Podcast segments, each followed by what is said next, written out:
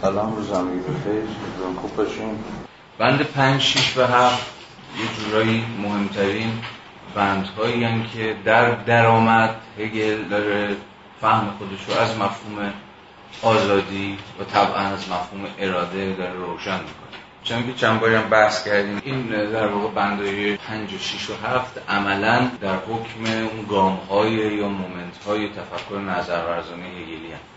اون بحثی که جلسات آغازین کلاس داشتیم زمان داشتیم مقدمه رو میخوندیم و هگل از روش نظرورزانه خودش در عناصر سخن گفت حتما به خاطر دارید اون فراسایی از منطق رو که با هم خوندیم.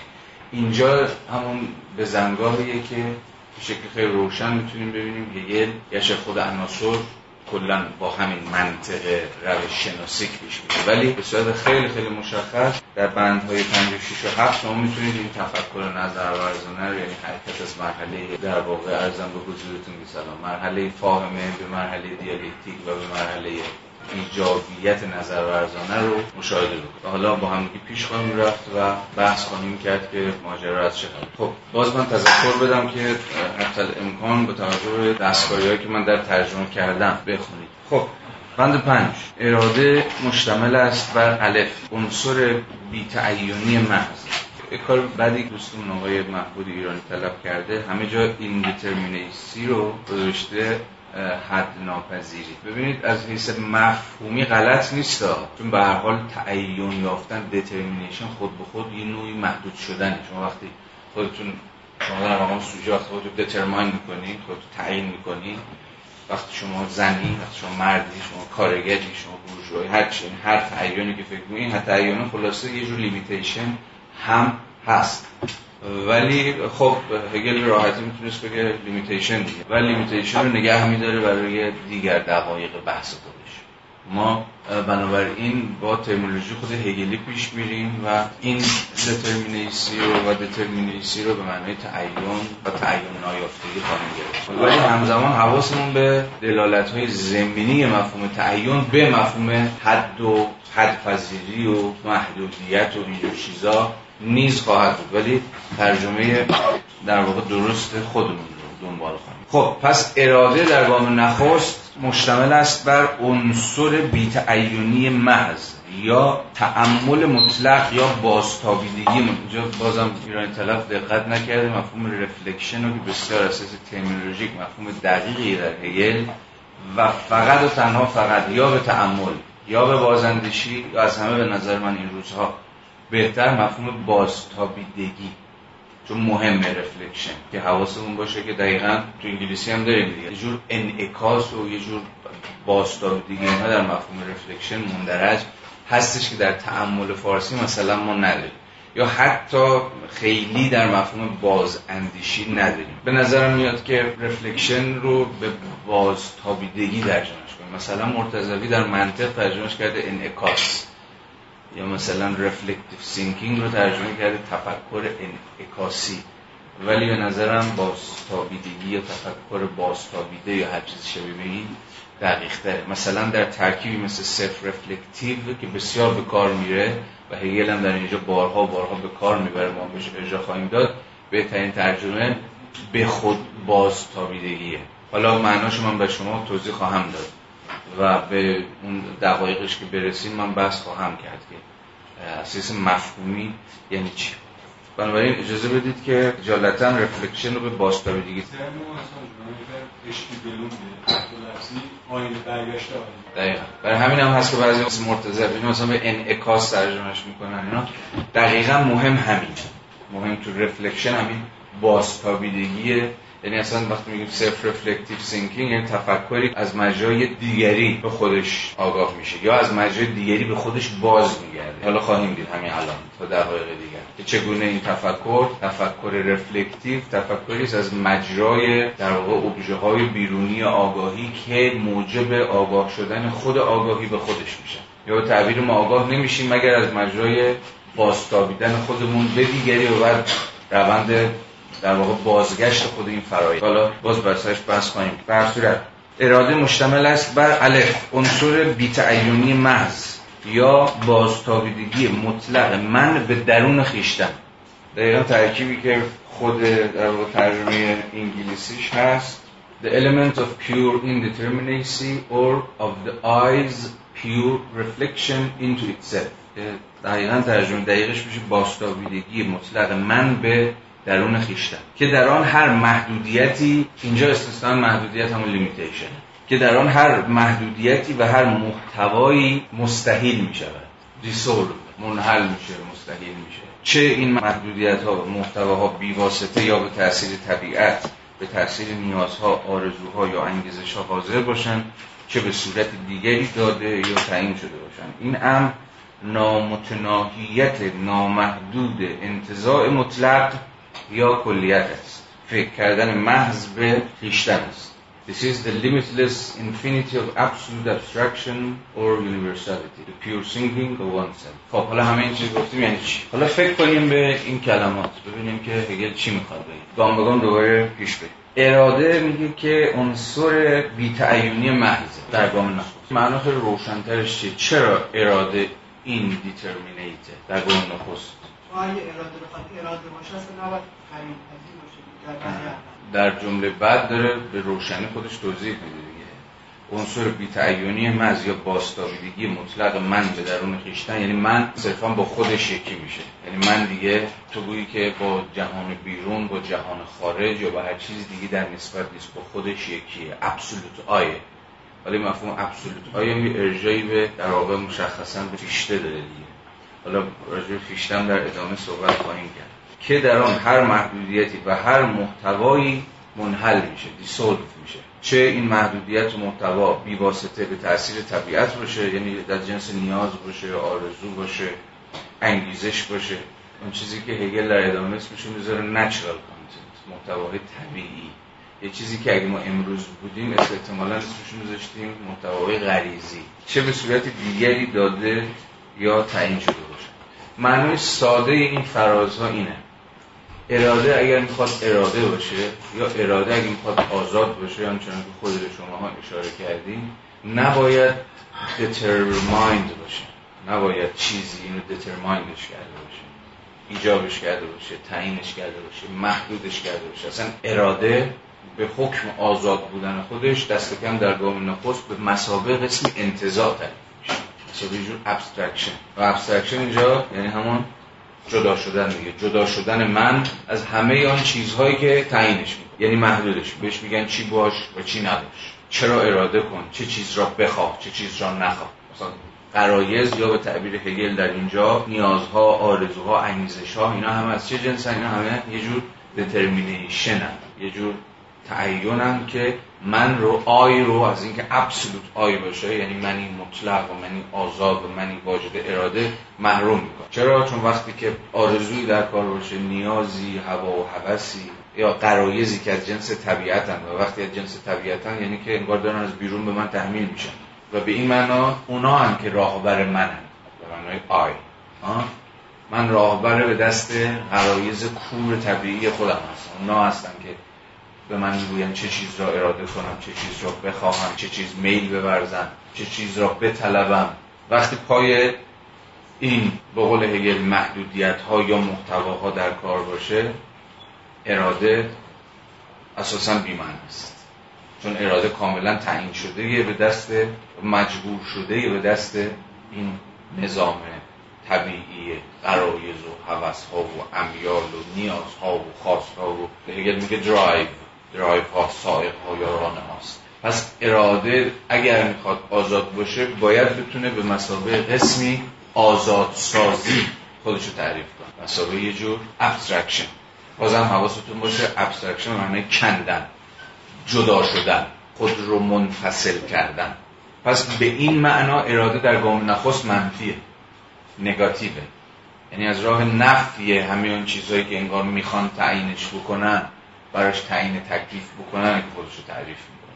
به این معنا اراده در واقع آزادی از آزادی از همه آن چیزهایی که دارن به من هجوم بیارن دارن من از بیرون تعیین می‌کنن. به این معنا دارن انتخاب ها هم آپشن ها رو به من تحمیل می‌کنن.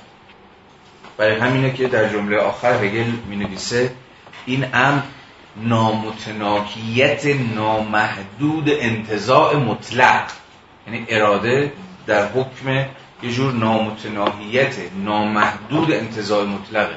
یعنی اراده به گونه نامحدود به گونه نامتناهی خودش رو می‌خواد به گونه مطلق منتزع بکنه از هر آن چیزی که تعیینش از هر محدودیت و از هر محتوا.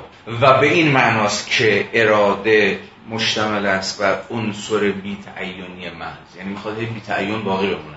نمی‌خواد تن بده به هیچ دترمینیشنی در گام نخست می‌دونه که تا به چیزی تن بده تا تن بده به یه تعین عملا خودشو محدود کرد. ولی چون اراده دست کم در گام نخست این توهم رو داره که می‌تونه ابسولوت باشه یعنی مطلقا تن به هیچ شکلی از محدودیت نده و فقط نفی کنه فقط خودش آزاد کنه عملا میفته در همین انتزاع مطلق این absolute abstraction اما خواهیم دید که هگل بر وفق روش نظر ورزانه خودش به ما خواهد گفت که توقف در این مرحله فاجعه بار خواهد. به هر حال سوژه انسان خود اراده و خود آزادی در هر صورت میباید تصمیم بگیره. یعنی میباید تن بده به یه تعین یعنی به هر حال میباید خودش محدود کنه. نمی‌تونه absolute abstraction باقی بمونه.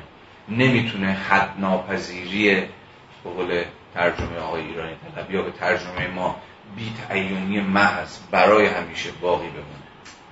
حالا باز این مفهوم برای ما روشنتر هم خواهد کلیت استفاده به این دلیل ساده که وقتی ما با absolute abstraction سرکار داشته باشیم با انتزاع مطلق خود انتزاع مطلق واجد یه جور universality در چون چنان که به خاطر دارید ما دست کم به دو معنا می‌تونیم از universality حرف بزنیم. universality که ساخته میشه ممکن میشه. از راه انتزاع یعنی هر یه چیز هر چقدر انتزاعی تر کلی تر یادتونه راجع مفهوم human حرف داریم مفهوم انسان. خاطر دارید جایی داشتیم راجع مثلا توی ترکیبی مثل human right سخن گفتیم به خاطر دارید انسان فارغ از دینش، نژادش، زبانش، ملتش، طبقهش و غیره و غیره و غیره واجد یه سری حقوق است یعنی اون انسان اون humanity اون انسانیتی که human rights داره ازش حرف می‌زنه به تعبیر هگلی چیه؟ یه کلی انتظایی.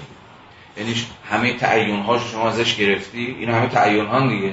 نژاد من قومیت من زبان من طبقه من جنسی این همه تعیین های منه.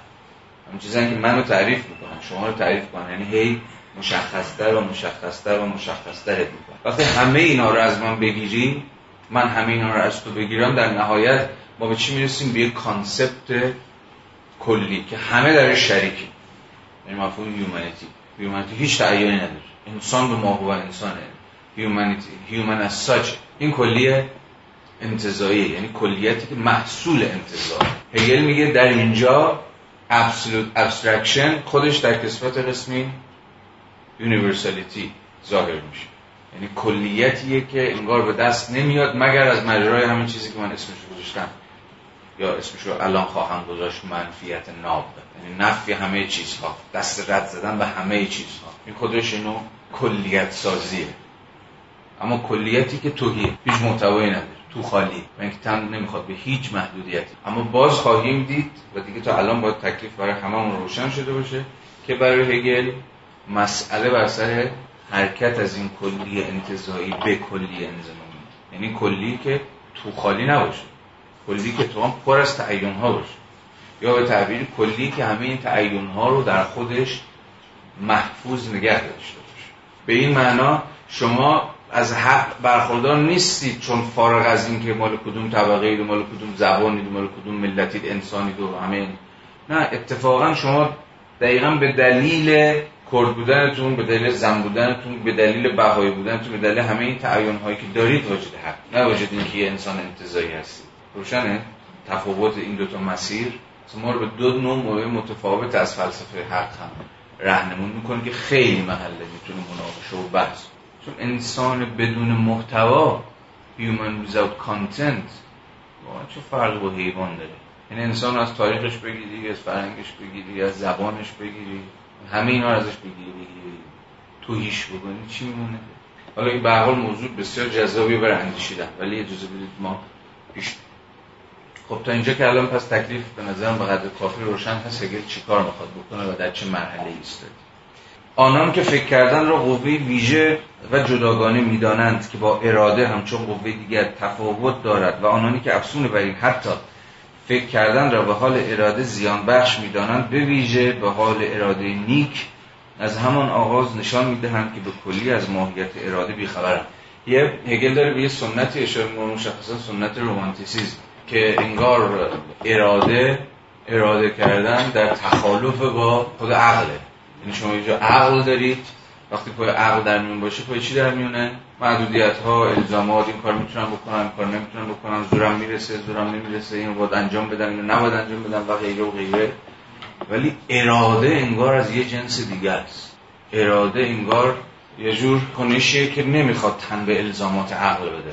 خود خودشو هر لحظه آزاد کنه. می‌خواد بگه ببین به رقم محدودیت ها هم من دست عمل می‌زنم یعنی اصلا نمی‌خواد تن به قید و بندهایی بده که هر شکلی از تفکر عقلانی که به هر حال فکر کردن به محدودیت هاست. دست کم از سنت کانتی به بعد. کار عقل تو کانت همینه دیگه. به شما این محدوده ها رو نشون بده که ببین تا اینجا می‌تونی بری از اینجا بیشتر دیگه نمی‌تونی بری از اینجا بیشتر پاتو بذاری. میسوزی به دریوری گفتن میفتی یا هر چیز شبیه به این. اما اراده انگار بخواد خودش از این بازی محدودیت اندیشی خلاص بکنه. این مفهوم رومانتیک از اراده همون مفهومی است که یه جور فاشیسم هم می‌رسد. اون مستند لنین لیفنشتال رو کدومتون دیده؟ پیروزی اراده. Triumph of the Will. 1933 سال. خب طبعا می‌تونید حدس بزنید که رژه چیه. مثلا عنوانش هم گویاست که مستندی درباره رژه اون مثلا ارتش آلمان و در واقع فاشیستا. و فیلم که در واقع فیلم که پروپاگاندا دیگه یه خیلی تبلیغاتی که خب خیلی هم تکنیک های فیلم برای هم خود عظمت ملت آلمان رو نشون خب فیلم مهمی از این تاریخی و ولی من به خود فیلم کار ندارم گرچه محتوا خود فیلم مهمه. ولی عنوان پیروزی اراده. و دقیقا همون چیزی که برای فاشیسم و برای خیلی از جریانات دست راستی که برای گرایش فاشیستی دارن همون معنایی بود که از اراده میفهمیدن. یعنی در نهایت اراده پیروزه. هر چقدر که در بند محدودیت های تمدن و فرهنگ و فلان و بهمان و اینجور چیزا باشیم اما در نهایت به نیروی اراده می‌تونیم از همه موانع بگذاریم بر همه محدودیت هامون فائق بیایم و یه فیلی هوا کنیم. و نکته جالبم همینه دیگه که در همین مفهوم اراده است که یعنی اراده مثلا یه جور حد ناپذیری محض که به قول هگل سر از یه جور ویرانگری در چون فقط از راه تخریب کردن هر آن چیزی که پیش پاشه انگار می‌تونه اراده خودش رو به قول این ادبا به منصه ظهور برسونه. اراده به این معنی میشه همون تخریب اراده اینجا به تمام نگاتیو دیگه فقط خودش رو مثلا جون نفی هر آنچه هست میفهم چون هر آنچه هست محدودیت. مثلا اگه قرار اراده باشه پس این اراده نمی‌تونه باشه مگر در کسبت یه جور چنان که گفتم منفیت ناب جور ابسولوت شدن نفی. مثلا اراده خود نفیه. اگر اما در اینجا می‌خواد ببین اراده چیزی غیر از اون عقل عملی نیست. هنوز عقل هنوز عقل یا به تعبیر این عقله که اراده می‌کنه. به این معنا اراده غیر عقلانی نیستش. که قامت فقط می‌خوام خودم خلاص کنم فقط می‌خوام بکنم از هر چیزی دیگه برام مهم نیست چی باشه چی باقی بمونه. نظم ایجابی امور پس چی؟ این داستانی نیست. این نیست که یا شما عقل دارید و در برابرش اراده دارید. اینا دو نیروی مخالف و در تقابل با هم دیگه نیستن. مثلا اراده همون عقل عملیه. یا عقلیه که می‌خواد دست به عمل بزنه. چون اراده بیش از هر چیزی با چی تعریف میشه؟ با کنش. و با تصمیم که ناظر بر همین جهان یعنی عمل کردن در اون همین جهان. تنها یک جنبه از اراده در اینجا تعریف شده است. و اینجاست که می‌فهمیم که هگل به این معنا داره از فاهمه حرف یعنی فاهمه ای که اراده رو فقط به مثابه چون نفی تعین می‌فهمه. اینجا داره میگه خودش. یعنی این امکان مطلق جدا شدن که همون abstraction باشه که من ترجمهش می‌کنم منتزع شدن از هر محدودیتی که خود را در آن میابم یا خود در خویش وضع کردم. یعنی گریز از هر محتوایی که حکم محدودیت را در صورتی که اراده خود را از این راه تعیین کند یا در صورتی که تفکر بازنمودی representative thinking این جنبه را به نفس خود به جای آزادی بگیرد یعنی این امکان نفی مطلق یا این انتظاع محض صرفا به معنای آزادی بگیره و به آن توسل جوید این آزادی آزادی منفی یا آزادی فاهمه این آزادی آزادی خلع است که به جایگاه شکل و اشتیاقی بالفعل برکشیده شده است. یعنی انگار آزادی که سودایی کمتر از یه جور خلع نداره. یه جور وید یه جور تو خالی بودن توهی بودن. به همون معنایی که سخن گفتیم بسش یعنی فاقد هر محتوا. مثلا لیبرالیزم فهمش از آزادی اساسا آزادی به مسابقه همه آزادی منفی یعنی آزادی از. فقط آزادی از وجود و این آزادی از در لیبرالیزم معنیش که عدم سلطه. یعنی نفی هر شکلی از سلطه. نفی هر چیزی که از بیرون بخواد فرد رو محدود کنه به فرد بگه چیکار بکنه چیکار نکنه. تنها آزادی که میباید وجود یعنی لیبرالیزم می‌تونه بهش فکر کنه و می‌تونه اون رو بطلبه آزادی از یعنی آزادی منفیه. خواهیم دید آزادی مثبت یا آزادی ایجابی؟ چیزی نیست که لیبرالیزم آزاد باشه بهش تنبیه چون در هر شکلی از آزادی ایجابی آزادی مثبت که الان باش آشنا خواهیم شد در نهایت دوباره میشه یه جور تحمیل کردن یک نظم دیگر آین به یکایک افراد. حالا تحت یک لوای دیگری یا به یک نام دیگری یا با یک بزک دیگری. تنها شرایطی که باید فراهم باشه در یک جامعه لیبرال همان آزادی از هر آن تعیینی است هر آن محدودیتی است هر آن نظمی است که به شکلی سلطگرانه من رو و شما رو در مقام افراد محدود می‌کنه و برامون می‌خواد تعیین تکلیف کنه یا هر چیزی شکلی اوکی؟ اگر این آزادی مطلقا نظری بماند در گستره دینی چیزی همچون تعصب تعمل غیر تجربی هندو خواهد داره یه طعنه ای می‌زنه حالا فارغ از طعنش به در واقع آیین هند طعنه ای می‌زنه به انواع اقسام اشکال عرفان. یا جور عرفان اندیشی هایی که همین چیز خودشون تعریف می‌کنن با همین یه جور بی‌تعینی مثلا عرفان چی هستن؟ یا اصلا دعاوی عرفا چیه؟ یه جور غرق در یک من abstract ان دیگه. یعنی من مطلقا در عرفان abstract میشه انتزاعی میشه. توصیفات این آقایون و خانمای بزرگوار که ملاحظه بفرمایید شما چی می‌بینید؟ یه جور بیزمانی و بیمکانی و بیرون از تاریخ و بیرون از یعنی هم از بیرون دیگه یه جور بیرون بودگی محض کاملا شما در خلع یا به قول خودشون در چی؟ در عالم اسیر. اسیر با سه سه.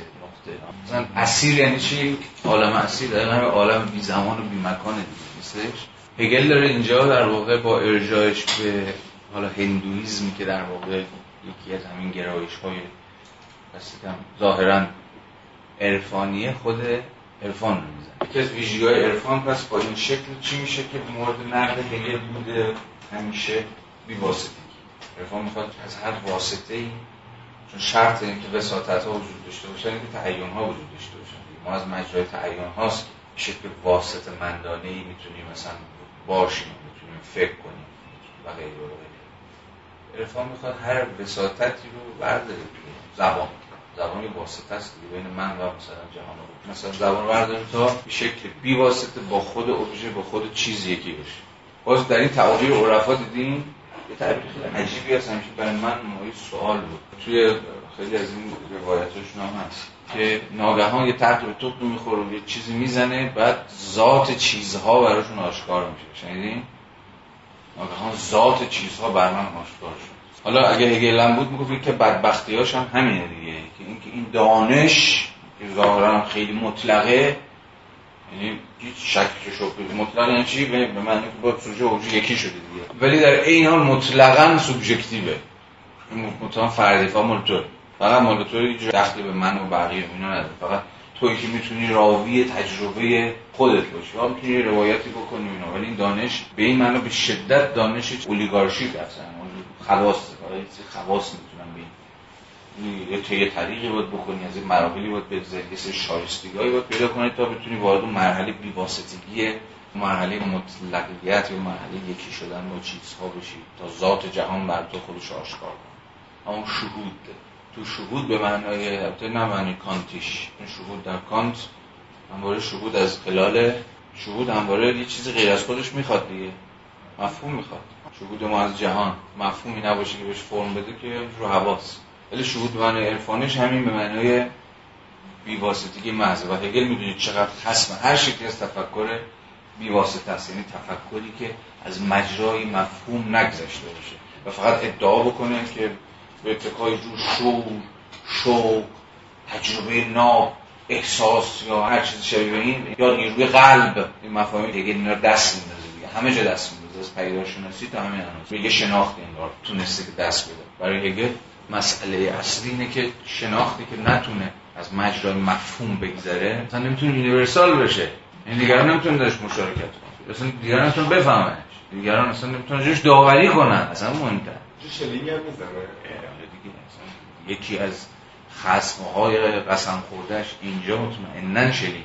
خود شلینگه برخلاف بعدا دعوایی که بینشون شد بعد از پیداشناسی اینو که هگل گفت نه این منظورم شاگردات بود یا خودشه اتفاقا وقتی که میره رو دست گفتارهای تاریخ فلسفهش می‌فهمید که منظورش خود شلینگه. چون مستقیما همه اینا به خود شلینگ نسبت چون هست دیگه به ویژه در اون رساله ای که یکی دو سال قبل پیداشناسی نوشت و به نظر اونجا کاملا هگل مد نظرش اون رساله است. فلسفه مطلق. یه رساله کوچیک هم حالا عنوانش من شاید دارم اشتباه اونجا شلینگ به صراحت میگه مطلق همان چیزی که تن به مفهوم و دو تا ساحت هم داره یا در دین یا در هنر. اصلا جنسش هم از جنس شهوده. اینجا شهود به معنای دیدن عرضه بی میانجی خود حقیقته. هنره که یا در دینه که مطلق می‌تونه خودش رو شکوفا کنه. یا نقدهایی که بعدها بعد از مرگ هگل شلینگ به هگل داره همین. که هگل اصلا به هیچ چیز بیرون از مفهوم نمی‌تونه فکر یعنی همه چیز باید تن به مفهوم. هر چیزی که تن به مفهوم نده برای هگل یعنی چیز شخصی نیروی احساسات شورمندی عرفان بازی خوب می‌تونه برای شما باشه ولی ربط به science نداره به فلسفه اصلا نداره این بود ولی همه حرف شلینگ اینه که ببین یه چیزی هست که تن نمیده به مفهوم و همون حقیقته. اصلا خود خدا خدا رو نمی‌تونید مفهومیش کنید اما همه مطلق. برخلاف تصور هگل مطلق از مجرای و تفکر مفهومی حاصل نمیشه. مطلق رو باید تجربه کرد. مطلق رو باید شهود کرد. شهود بدون مفهوم یعنی برای همین هم هست که میگم شلینگ خیلی به عرفان عرفان اینا نزدیک می‌شود. که می‌شود. بنابراین مثلا دعوای هگل در یک سمت و شلینگ و همه رومانتیسیست و همه عرفان بازها دعواش بر سر خود مفهوم مفهوم. آیا concept. آیا concept همه چیز می‌تونه در بر بگیره. به تعبیر همه چیز میشه. به زبان در و همه چیز در کسفت زبان میشه باید اندیشید. احتمالا همه شما الان دارید به این فکر می‌کنید که فلسفه قرن بیستم به این معنی بیشتر شلینگی بود تا نه؟ چون جا به شما با فلسفه سرکار دارید که می‌خوام ما بگن که یه چیزهایی هستن که تن زبان نمیدن تن مفهوم نمیدن همواره بیرون باقی میمونن. اینو شما در هم فلسفه اگر ویتکنشتاین در فلسفه تحلیلی بذاریم که خب طبعا باید بذاریم خود ویتکنشتاین آدورنو.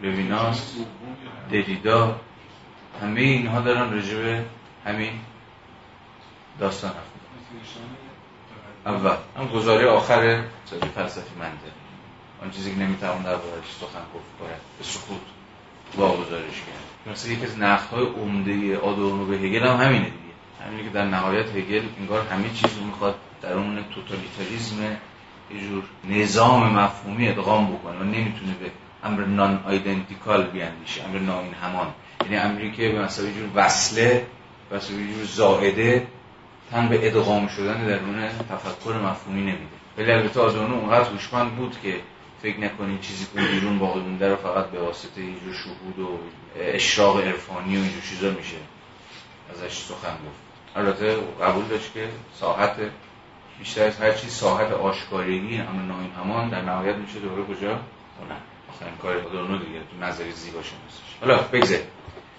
می‌خوام بگم که اینها درون چه مناقشاتی این بحث رو باید میفهم بنابراین بحثمون از جایی کشید به اینجا که داشتیم راجع به چرا هگل به هندو ارجاع میده در مقام یه نمونه از این تفکر عرفانی با همه مختصاتی که الان سرش توضیح بدم اما اگر به فعلیت روی آورد یعنی این نوع اراده این نوع اراده منفی یا آزادی منفی. در گستره های سیاست دین تعصب ویرانگری نابودسازی تمامی نظم اجتماعی موجود. نابود کردن همه افرادی که از سوی نظم معینی مزنون شناخته شدهاند و محو هر سازمانی که بکوشد باز سر بر آورد خواهد. این اراده منفی وجود خود را تنها در ویرانسازی چیزی احساس خواهد کرد. این اراده شاید باور داشته باشد شرایط مثبتی را اراده می کند یا شرایط ایجابی را اراده می کند مثلا شرایط برابری همگانی یا زندگی دینی جهان. اما در واقع امر خواهان فعلیت یافتن مثبت این شرایط نیست. زیرا چنین خواستی بیدرنگ گونه نظم را بنیان خواهد نهاد. یعنی جزئیت یابی نهادها و افراد را. اما خداگاهی این آزادی منفی دقیقا از نفی و ویرانی جزئیت و موجبیت یا تعین یافتگی عینی برمیخیزد. بدین سان صرف نظر از اینکه این آزادی به اراده کردن چه چیزی باور داشته باشد در ذات خود نمی‌تواند چیزی جز تصوری انتظایی و فعلیت یافتن آن چیزی جز خشم ویرانگری باشد. مثلا هگل در پیداشناسی روح که اینجا در دقیق دیگر ارجاع خواهد داد این رو ویژگی انقلاب فرانسه می‌دونه. دوره ترور. فصل آزادی مطلق و ترورش هست در پیداشناسی شاید عنوانش شنیده باشید. خود عنوان فصل گویاست دیگه. آزادی مطلق و ترور. صورتبندی هگل اینه که میگه چرا ژاکوبنیسم انقلاب فرانسه که سودای آزادی و فلان فلان اینا داشت به ترور انجامید؟ دقیقا با همین توضیح. چون فهمش از آزادی یه جور ابسولوت فریدم بود. آزادی مطلق آزادی که تن به هیچ چیزی نباید بده. به تن به هیچ تعیینی نباید بده.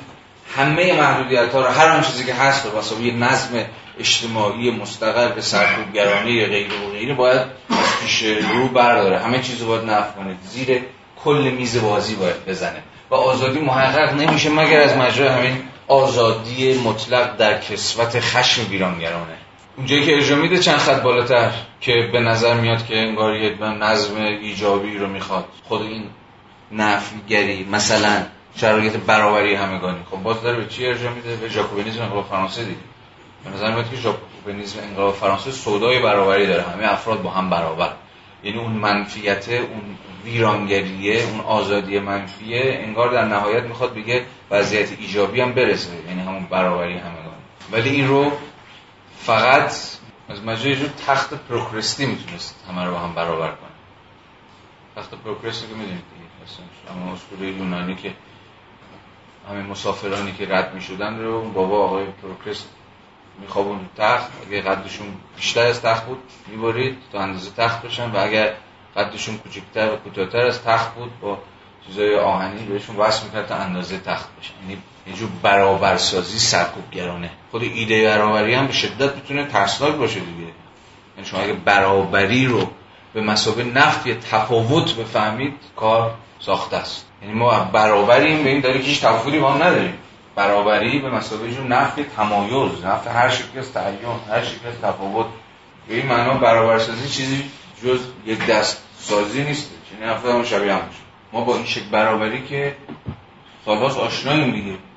سوسیالیسم واقعا موجود برابری رو به همین معنی می‌فهمیم انقلاب ما هم برابری رو به همین معنی می‌فهمیم انقلاب ما هم صدای مساوات داشت صدای قسط داشت صدای برقراری عدالت و مدالت از این داستان داشت. ولی در نهایت هیچ روشی رو بلد نبود جز اینکه همه رو با هم یکی کنه یعنی جامعه یک دست بسازه که هیچ تفاوتی درش نیست. هیچ کس از هیچ کس اونقدر متمایز نیستش.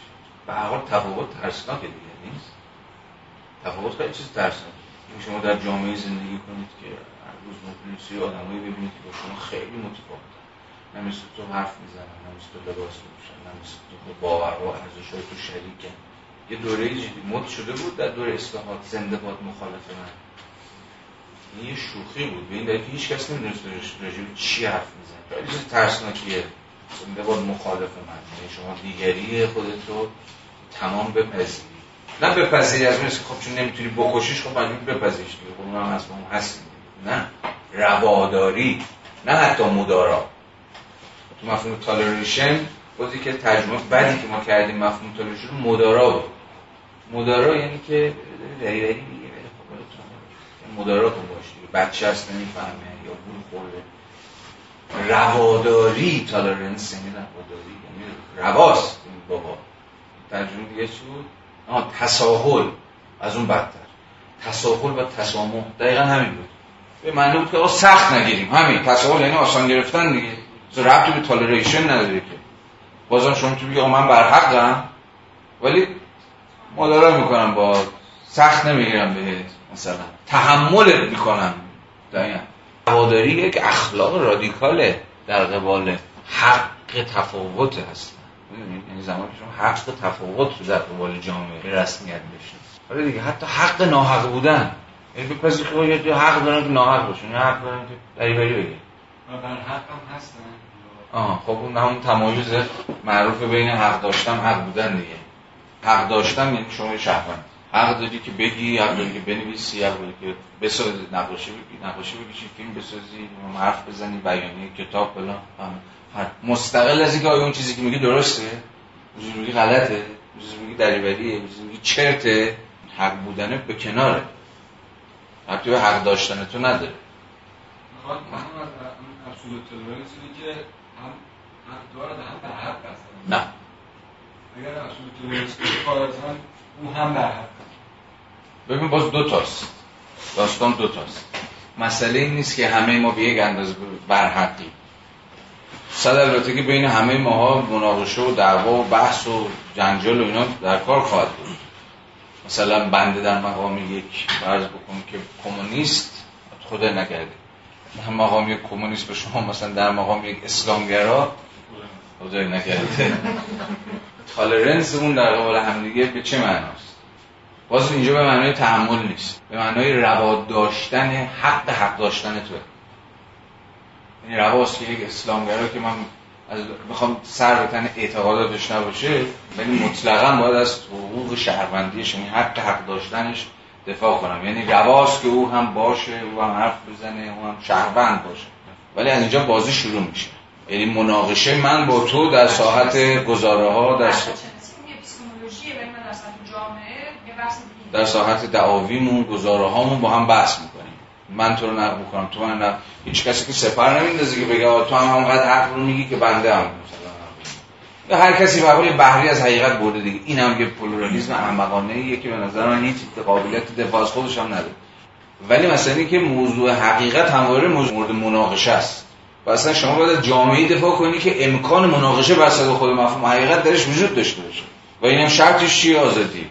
وگرنه حقیقت همواره به مسابقه آن چیزی که قدرت می‌گوید. خودش جا خواهد و تمام. حالا بگذاریم این همه موضوعات زبانی زبانی مثلا نگو سیاه پوسته نگو زنه توی قرآن ننویس خانم جنسیت رو مشخص نکن قومیت رو اشاره نکن می‌خوایم مثلا نجات پرستی رو مبارزه کنیم. من اشاره نمی کنیم به پوست درخت رو به کار نمی‌بریم. مثلا این که به فارسی مثلا نمیگیم عرب بگیم عرب زبان. یا هر یه جورایی عوض نه دو تاست. مسئله مسئله نیست که من نمیگم که این سیاه پوسته. یا یارو بلکه یا یارو زن یا یارو همجنسگراست یا هر چیز شبیه. انگار که با سخن نگفتن راجبش می‌تونیم مثلا هم مدل خودمون صداش در نیار روز اینا باشن. الان ما در قبال همجنسگرایی ایران تا حدی داریم از قبل یه جور به سکوت برگزار کردنشون اینا دارن تو جامعه زندگی می‌کنن. و همه می‌دونن که مثلا در پارک دانشجو مثلا پاتوق همجنسگرایان تهرانی. برید اونجا می‌تونید ببینید در همه هم می‌دونن این انتظامی هم می‌دونه مردم شهر هم می‌دونن. هیچ که حرف نمی‌زنه. یعنی که اگر سخن نگیم راجبشون یا همین یه جورایی انگار نادیدشون بگیریم زیاد بلدشون نکنیم به ویژه در جامعه مثل جامعه ما امکان زندگی کردن اینها تا یه حدی چون صحبت کنیم راجبشون سریع این شاخک های این لویاتان ایرانی دوباره چیز میشه که اما اون چیزی که تو داری میگی داستانش خیلی فرق می‌کنه. مسئله بر سر اینه که سیاه بودن یا همجنسگرا بودن یا مثلا در جامعه ما بهایی بودن یا هر چیزی صرفا به یه تفاوتی در میان بسیاری از دیگر تفاوت ها تبدیل بشه. یعنی به این من اصلا اهمیتی نداشته باشه. یعنی یعنی موضوعیت زدایی بشه ازش. اهمیت زدایی تو هم باش. تو بهایی باش. تو مارکسیست باش. می‌دونی؟ دقیقا بهترین ترکیبی که می‌تونم به کار ببرم بی تفاوتی ما در قبال این تعیین هاست. بی تفاوتی نه به معنایی که مهم نیست. به این معنا که تفاوتی در رفتار من با تو ایجاد نمی‌کنه. مثلا اگر قوانین قوانین ایجاد کنیم ولی قوانین تفاوت های مختلف شرایط مختلفی رو ایجاد می‌کنن و ما این تفاوت رو و ما اون قوانین رو بر اساس مثلا نیازهای یکی از این گروه ها داریم برقرار می‌کنیم و گروهی که اقلیت جدا میمونه اون موقع نمیشه بی تفاوت باید اتفاقا تفاوت ممکنه ممکنه دقایقی در زندگی اجتماعی ما پیش بیاد که بخوایم قوانینی تصویب بکنیم که مشخصا یک اقلیت خاص رو هدف گرفته. نمی‌دونم کدوم اقلیت. اون زمان میشه باید باید راجبش حرف زد. مثلا نمونه اگزاجرش در جامعه غربی زمان همین اواخر بود دیگه. یعنی چند سال اخیر مثلا قانون ازدواج رو برای کردن تصویب تو برخی تصویب کردن برخی تصویب نکردن. خب موقع دیگه مشخصا باید راجب خود این اقلیت صحبت کنیم. ولی در اغلب دیگر مومنت های زندگی اجتماعی ما مسئله خیلی ساده تر از این حرف اون بی‌تفاوتی یعنی ببین تو اومدی استخدام بشی مهم نیست چادری هستی یعنی با حجابی بی حجابی گرش جنسی چیه گرش دینی چیه گرش فکری چیه؟ اینا همه میشه من موضوعات بی تفاوت یعنی تفاوت ایجاد نمی‌کنه. یا امتیاز ایجاد نمی‌کنه یا اون امتیاز چی میشه؟ تبعیضی ایجاد نمی‌کنه. جام نظام سیاسی و بوروکراتیک و اصلا نظام اخلاقی. در قبال این تفاوت ها میشه در قبال این تمایز ها میشه بی تفاوت. شما هم جزگره می‌تونی رئیس جمهور مملکت هم بشی بس از لحاظ حقوقی. یعنی چیزی نیست جلوی تو رو بگیره. شما مثلا زن هستید می‌تونید قاضی دادگستری هم بشید. می‌تونید نامزد ریاست جمهوری هم بشید. یعنی به این معنا دارم میگم این دیفرنس میشه داستان. باز به این تفاوت ها باید دقت کرد. ولی من فکر می‌کنم جامعه دموکراتیک دقیقا جامعه ای که همین دیگه چیزی نیست جز همزیستی محض تفاوت ها با هم دیگه. دموکراسی یعنی همینه. کسرت ها و تفاوت ها با در کنار دیگه دارن زندگی می‌کنن. این نکته نکته خیلی مهمیه و این نکته نکته بنیادیه. خب بند شش. طبعا می‌تونید انتظار داشته باشید که در بند شش هگل مدعی بشه که باید از این مرحله انتظار مطلق یک گام فراتر بگذاریم حالا ببینیم روایتش چه شکل بند ششم. به همین ترتیب من گذر از بی‌تعینی تمایز نایافته توی کلی انتظایی هیچ تمایزی وجود نداره دیگه. خاطرتون هست دیگه. چون همه چیز وقتی همه چیز محو میشه همه محدودیت و محتواها رو اراده می‌خواد بذاره کنار دیگه هیچ تعینی هیچ محدودیتی هیچ تمایز و تفاوتی در کار نیست. همه ما در اون کلی تو خالی توهی انتظایی فلان با هم یکی هستیم. هم برابری زورکیه بود گفتم همه ما که زورکی با هم برابر شدیم. چون نه من منم یعنی نه من به واجدیش تعینی هم که به من منیت میبخشه نه تو واجدیش تعینی هستی که به تو یک توییت میبخشه.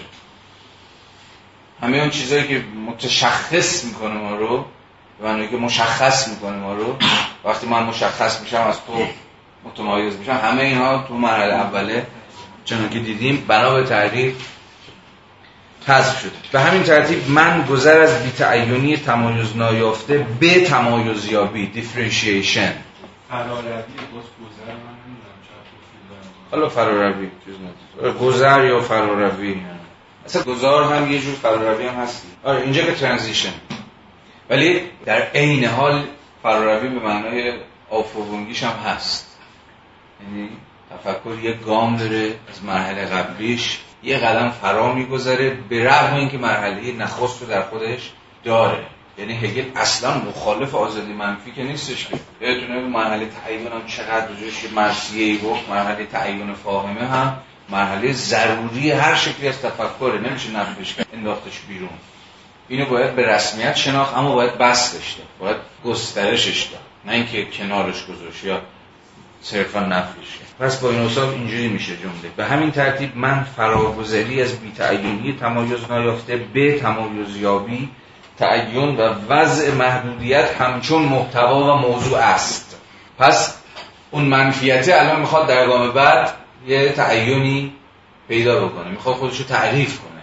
می‌خواد تن به یه محدودیتی بالاخره بده. می‌خواد بگه آقا این انقلابی که همه چیشو همون نظم کهن رو ریختیم دور خب حالا قراره که در کسفت چه چیز به خودش تعین ببخشه؟ یعنی همون اراده همون آزادی در این مرحله انگار می‌خواد تن بده به یه جور حد پذیری در کسفت چی؟ وضع یک محتوا.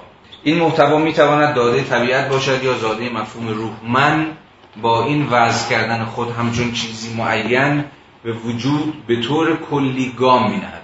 میگه در این مرحله است که به واقع اراده یا منی که اراده می‌کند چون این آیه که داخل گیوم گذاشته چنان که گفتن ملهم از سنت فیشتهی ویژگی عمدش چیه این من؟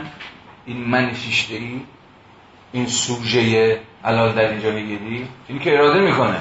تفاوت عمده ای که فیشته فکر می‌کنه ایجاد کرده با سنت کانتی اینه که به عقل عملی تقدم داده. یعنی سوژه قبل تر از اون که اصلا سوژه نظری باشه که می‌خواد جهان رو بشناسه سوژه عملیه. سوژه که در جهان و می‌خواد دست به عمل بزنه. ما دست به کنش می‌خواد بزنه. وقتی ما از کنش حرف می‌زنیم از انجام داده حرف می‌زنیم بلا فاصله داریم مفهوم اراده حرف می‌زنیم. من چه چیز را اراده می‌کنم که انجام بدم؟ چون انجام دادن همواره مستلزم یه اراده کردن دیگه. یا زبان امروزی هم تصمیم گرفتنه. جز اینه باز حواستون از جامعه شناسی متأخرین ها دور کنید. ما در اون سنت ایدالیسم آلمانی هستیم که بالا بریم پایین بیایم. بنیادش چیه؟ مفهوم سوژه خدایینه که هفته پیش گفتم بهتون دیگه. ها تو قرن اواخر قرن 19 و اوایل قرن 20 جامعه شناسی فکر می‌کرد که داره ما رو از شر توهم سوژه محوری خلاص می‌کنه. و ما میگه اراده مراده اینا رو بذارید در کوزه آبشو بخورید. ساختارها به قول امروز یا به قول جامعه شناسان امروز هستن یا نظام ها هستن یا فرهنگ یا سنت یا هر چیزی که مقدمه بر سوژه ها دارن با تحمیل الزاماتی از بیرون به مسابقه سوشال فکت ها اونا رو هدایت می‌کنن. نه خودشون نه خود سوژه هایی که دست بکنش می‌ذارن بر وفق قسمی اراده اونم تازه آزاد. الان پس باید حواستون باشه ما در اون کدام سنتیم؟ در اون سنت ایدالیسم آلمانی که همواره نقطه آغازش همین من آزادیه که از قبل نیروی اراده آزاد دست به کنش میزن و خودش جهان خودش رو تعین میبخشه. این همون معنای چیه؟ اتونومی دیگه. خود قانون گذاری یا خود آینی یا هر چیز شبیه. بنابراین باز برگردیم به متن هگل پس حواستون باشه این منی که داخل گیومه است در کتاب عملا همان ادامه سنت من فیشته ایه که ویژگی اون درش که منیست که doing subject هستن سوژه انجام دهنده است سوژه کنشگر. و ویژگی بارز کنش هم برای بار آخر اراده است. جمله آخری که خوندم. من با این وضع کردن خود همچون چیزی معین یعنی دیگه تو مرحله اول نیست که من صرفا absolute abstraction باشه. یا این منه تو من تو گام اول فقط انتزاع محض انتزاعم همه. ولی الان دیگه می‌خواد به خودش انضمامیت ببخشه و این نمی‌تونه خودش انضمامی کنه مگر اینکه به خودش تعین ببخشه. و نمی‌تونه خودش تعین ببخشه مگر اینکه خودش محدود کنه. یعنی میگه آقا اینا نه. اوکی تا اینجاش. ولی خب حالا چی؟ آره به هیچ چیز تن نمیدی. تا این مرحله چیزی نیست جز سوژه تویی. ولی برای اینکه به قول هگل به وجود در بیای یعنی وارد ساحت اگزیستنس بشی وارد ساحت وجود بشی ممکن نمیشه مگر از روی اینکه خودتو تعریف کنی. این است عنصر مطلق تناهی یا جزئیت یابی من. چرا هگل میگه اینجا بعد از این وضع کردن من به دست خودش که باعث میشه این من وارد ساحت وجود بشه یعنی به خودش تعیین بده به خودش عینیت بده این همان عنصر مطلق تناهیه. ما از مرحله آزادی منفی به آزادی اینجا آزادی ایجابی در واقع از ساحت نامتناهیت به ساحت تناهی گام می‌زنیم نامتناهیت در مرحله اول محصول همان نفی مطلق بود دیگه. بگونی نامتناهی یعنی بدون هیچ حد و مرزی. هی نفی و هی نفی و هی نفی. بدونی که شما بگی اوکی من دیگه اینجا وای میستم. دیگه اینجا همون خونه منه. اینجا همون نظمی که می‌خوام بهش تم بدم. انگار چنین چیزی نیست تو مرحله اول. فقط هم ابسولوتلی نگاتیو ولی تو مرحله دوم دیگه شما از اون نامتناهیته یادتون اون جمله نامتناهیت نامحدود انتزاع مطلق. میاد وارد ساحت از infinity به ساحت finitude کرانمندی محدود بودن همین تناهی گام می‌گذاره. به این منم شد بد نباشه finitude رو ترجمه کنیم کرانمندی که دیگه می‌پذیری که آیا کرانی داری یه حد و حدودی داری و دیگه می‌خوای در اون همین عمل این دومین عنصر تعیین کنندگی به همان اندازه نخستین عنصر منفی و حذف کننده است. زیرا که حذف نخستین نفی کنندگی انتظایی است. این همون چیه؟ نفی نفیه دیگه. یعنی نفی خود نفیه. مرحله اول نفی بود دیگه. حذف همه تعیین ها اما در گام دوم شما خود این نفی نفی می‌کنی. و خود نفی نفی خودش در قسمت نوعی از ایجاب خودش رو ظاهر میشه دیگه. اون پاراگراف دوم صفحه 39 که جز افسوده هاست یعنی جز دست گفتارهای خود هگله که شاگرداش اضافه کردن. که چون که اون اوایل هم گفتم خیلی وقتا هگل در درس هایی که می‌داده خیلی شفافتر و روشنتر و دستیابتر نکات رو توضیح میده. این عنصر دوم عنصری متضاد می این عنصر باید در شکل کلی خود درک شود. این عنصر با آزادی تعلق دارد اما تمامی آزادی را تشکیل نمیده من در اینجا از بیتعینی تمایز نایافته سر برمی آورد تا تمایز یافته شود. تا چیزی معین را همچون محتوا و موضوع خیش وضع من فقط اراده نمی کنم این خیلی مهمه. چیزی را اراده می کنم اراده ای که همان گونه که در بند گذشته گفته شد تنها کلی انتظایی را اراده می کند هیچ را اراده می کند و بنابراین اساسا اراده نیست. برای اینکه چیزی را اراده می کند چیزی ایجابی را اراده می کند یا به تعبیر اراده نکردن را اراده می کند آن چیز جزئی یا خاص یا مشخص که اراده آن را اراده می کند یکی از محدودیت هاست. زیرا اراده برای آنکه اراده باشد باید به گونه ای خود را محدود این هم که اراده چیزی را اراده می کند حد یا نفی است. یعنی اراده با اراده کردن چیزی خودش رو محدود می‌کنه. و وقتی خودش رو محدود می‌کنه داره دیگر option های خودش رو نفی برای همینه که خیلی اون جمله منسوب به اسپینوزا رو خیلی دوست داره و بارها بارها روایتش می‌کنه دیگه. که تعین نفی است. اینکه من یک مرد سی و شش ساله طبقه متوسطی از شمال آمده غیر و غیر و غیر هستم. این همه اون چیزایی که من به من تعین میبخشه. در عمل نفی همه آن دیگر چیزهایی است که من می‌توانستم باشم دیگه. نفی زن بودن منه نفی بورژوا بودن منه نفی پنجاه ساله بودن و نفی همه دیگر دیگر option های من اینو خیلی میشه در میشه بسطش داده به جای عجیب غریبی هم بگذاریم. بدین سان جزئیاتیابی یا particularization همان است که بنا قاعده محدودیت خوانده میشه. پس پارتیکولاریزیشن همان است که محدودیت یعنی وقتی شما میشید شما تنبیه امر پارتیکولار می‌دید تنبیه امر خاص جزئی مشخص یعنی تنبیه تعیین می‌دید وارد ساعت محدودیت ها میشید. و وارد وقتی ساعت محدودیت ها شدید در این حال در اون قلم روی چی؟ تفاوت ها و تمایز ها هست. بعدا خواهیم دید که وقتی هگل میگه جامعه مدنی قلم رو پارتیکولاریتی هاست همزمان داره میگه که جامعه مدنی قلم روی کسلت ها و تفاوت ها و تمایز ها و این چیزا هم هست. هر فردی یه شکله. هر فردی یه علاقه ای داره. و غیره و غیره و غیره. اما خب همه هنر هگل انگار اینه که به ما نشون بده که این بعدها خواهیم در مرحله جامعه مدنی که قلم روی تفاوت هاست داستان نباید به حال خودش به همین شکل رها بشه چون در این صورت اون جامعه غیر ممکن میشه. چون هگل داره به امکان جامعه فکر کنه جامعه که فقط تفاوت ها و تمایز ها باشه و هیچ عمل مشترکی در کار نباشه که به وحدت بده خب پس سنگ و سنگ بند نمیشه در چنان جامعه ای که اصلا جامعه ای در کنید برای من فکر می‌کنم هگل هم یکی از کسانی است که در اصلا در عناصر در بنیادهاش در خود امکان جامعه فکر جامعه چجوری ممکن است؟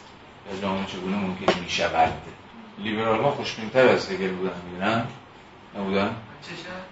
از همین جهت که جامعه جامعه ای که به کسرت ها و تفاوت های خودش به افراد واگذار بشه و افراد درش آزاد باشن که به دنبال علایق خودشون منافع خودشون باشن همچنان جامعه باقی میمونه. نگران نباشید. لیبرال که فکر نمی‌کردن که چیزی فراسوی این باید داشته باشه که نه دولت در سنت لیبرالیسم فقط داوره یا قاضیه و در این حال پلیسه نه چیزی بیشتر. اما قاضی و پلیس که نمی‌تونن به جامعه دونیتی بدن که. و بهتر تو نظم رو برقرار کنن. از اون افراد سرکول همدیگه سوار شد. ادعای اسمیت بود یه چیزی بیشتری در کاره. به شکل خودجوش. اون هم دست نامریه دیگه. که در نهایت افراد رو به رغم اینکه هر کی داره کار خودش می‌کنه اما وحدت میبخشه. باید میشه یه چیزی نام جامعه هم واقعا وجود داشته باشه. رفت لیبرال خیلی نگران نباشه. یه اسپانتنس اوردری هست یه نظم خودجوشی و همه تلاش لیبرالیسم همینه که اینو نشون بده. این نظم خودجوشی اگر زیاد ما توش فضولی نکنیم دخالت نکنیم دست بایش نکنیم خودش به اتکای همون دست نامردی خودش یا ساز و کارهای پنهان خودش. که البته لیبرالای امروز فکر دیگه برای ما پنهان نیست چون علم تونسته توضیح بده از ساز و کارهایی اون نظم رو یعنی اون نظم اجتماعی رو محقق می‌کنه. ولی هگل و سنت پس هگلی فکر می‌کرد نه خیلی اصلا فاصله گذاریشون با سنت لیبرالیستی همینجاست چیزی بیشتر از اعتماد به خودانگیختگی یا خودجوشی نظم یا اون دست نامردی باید در کار باشه. اصلا اگه جامعه رو به حال خودش ول کنیم خود به خود درست نمیشه. و یه انضباط پیدا نمی‌کنه. حتما به یک نظام به یک اتوریته نیازه حالا گیرم اتوریته خیلی خودمونی. و اتوریتی که از دل خود جامعه ساخته میشه. و اسمش دولت. خواهیم رسید به این ملاحظات بدین سان جزئیت یابی همان است که بنا به قاعده محدودیت کنه می شود تفکر تعملی یه اشتباه مهلک. Reflective thinking. غالبا عنصر نخست یعنی امر نامتعین را مطلق و برتر می‌گیرد. تفکر تعملی یعنی همون تفکر ناظر بر فاهمه یعنی همون فهم اراده فقط به مسابه یه جور آزادسازی به مسابه یه جور نفی مطلق. غالبا عنصر نخست یعنی امر نامتعین را مطلق و برتر می‌گیره و برعکس اشتباه اینجاست امر محدود را ناشو خط بزنید. امر محدود را تنها نفی این بیتعینی این میگه تفکر تعملی تو مرحله دوم هم میاد. ولی فقط تا جایی که صرفا این بیتعینی اولیه رو نفی کنه. معلومه که روی سخنش همش با کانت دیگه اینجا. اما این حد ناپذیری یا تعین ناپذیری خود چیزی نیست جز نفی کنندگی در ارتباط با امر تعین پذیر یا محدود. من همین تنهایی و نفی مطلق است. اراده نامتعین از این نظر به همان اندازه یک سوی است که اراده ای که در تعین صرف وجود دارد. Mere determination. نه absolute. خب حالا همه این داستان قراره در بند هفتم به یه جور آشتی برسه صفحه 41 بند آخر رو بکنیم آنچه که به درستی اراده خوانده می شود هر دو عنصر پیش گفته را در خود دارد. من پیش از هر چیز کنش ناب است. همین نقطه که داشتیم در پیش صحبت می‌کردیم. دین فیشتهی هگل. من پیش از هر چیز کنش ناب است. کلی که با خود است. اما این کلی خود را تعین میبخشد و به همین نسبت دیگر با خود نیست. یعنی وقتی به خودش تعین میبخشه یعنی به خودش عینیت میده دیگه فقط با خودش نیست. یعنی I مساوی با I دیگه نیست. I علاوه یک not I. این باز فلسفه فیشته‌ای قابل توضیحه. ولی معناش روشنه دیگه. شما وقتی با خودتی یعنی با خودت این همانی دقیقا همون جاییه که انگار هنوز از خودت بیرون به بیرون قدم نگذاشتی. ولی وقتی خود من به خودش تعین میبخشه کاری در جهان انجام میده objectify می‌کنه خودش رو به زبان فیشته ای not I رو بر می‌سازه یا فرا مینهه جز من نامن غیر من. یا هر چیز ولی جز من یا نامنی که هنوز بخشی از منه دیگه. هم از منه هم با من یکی نیست. و اینجاست که باید این حرف رو بفهمیم. اما این کلی یعنی هم خود من خود را تعین میبخشد و به همین نسبت دیگر با خود نیست. بلکه خود را همچون دیگری وضع می‌کنن یه چیز دیگر. مثلا یه قانون. یه نظم اجتماعی. یه یه نهاد. یه تشکل یه اثر هنری. هر چیزی. مطلقا هر چیزی. و از آن پس کلی نیست. یعنی دیگه دوان نیست. چون کلی دوانه دیگه هم واحده. یعنی با خود هر همه کلی سلف آیدنتیکال دیگه با خودش یکیه. چرا میگه دیگه کلی نیست؟ چون دیگه دوان پلاس د آدره یعنی هم من منی یکی دیگری هم داره. یعنی یه چیزی که فقط در خود و با خود نیست بلکه چیزی بیرون از خودش رو هم ساخته یا تعین بخشیده یا هر چیزی. حالا کاری که هگل می‌کنه از همین الان می‌تونید حدس بزنید چیه می‌خواد این من رو و این دیگری رو هم یکی کنه. یعنی خود بگون چیزی که شما در کسبت دیگری ساخته ای چگونه با هم به وحدت می‌رسید؟ چیز دیگر دیگر دیگری نیست. یعنی otherness of the other چجوری رفت میشه؟ دیگر بودگی دیگری. وقتی میگیم دی... یعنی غیریتش غریبگیش. با من رفت میشه و میشه چیز از از خودم. بریم جلو. پس عنصر سوم این است که من در محدودیت خود در این دیگری با خود است. عنصر الان عنصر سوم از راه اون moment سوم از راه رسید. که من با این دیگری دیگه غریبه نیست دیگه شکافی انگار بینشون نیستش. اون چیزی که بعدا مارکس اسمش می‌ذاره alienation البته همون کمتر بیشتر می‌دونیم دیگه. مارکس فکر می‌کرد که تا جایی که به سرمایه داری مربوط میشه هر آن دیگری یعنی هر آن چیزی که من در مقام یک کنشگر اراده می‌کنه یا می‌سازه یا تعین میبخشه یا هر چیزی ازش به مثابه امری غریبه و جدا شده بیگانه میشه. و این همون تز alienation و تز fetishism و بعدها reification و این منظومه مفهومیه. ولی حواستون هست دیگه هگل می‌خواد بر این بیگانگی محصول objectification سوژه فائق بیاد. این اون چیزی که سادهش دیگه اون چیزی که من شما ساختیم تعین بخشیدیم نه یه چیزی بیرون از ما بلکه چیزی کاملا در نسبت ما باشه. نه چیزی دیگر نه چیزی other غریبه که چیزی خودی باشه. یا چیزی self-identical باشه. و جملات آخر یه نفس بریم چون به غایت روشن می‌کنیم. رو پس عنصر سوم این است که من در محدودیت خود در این دیگری با خود است. هر با خود را تعین میبخشد هنوز با خود باقی میماند و به پیوسته بودن با کلی پایان نمی‌دهد. پس این مفهوم انزمامی آزادی است. متجسم. پس این مفهوم انزمامی آزادی است. در حالی که دو عنصر پیشی را کاملا انتزاعی و یکسویه یافتیم. اما ما این آزادی را در شکل احساس داریم. مثلا در دوستی و عشق.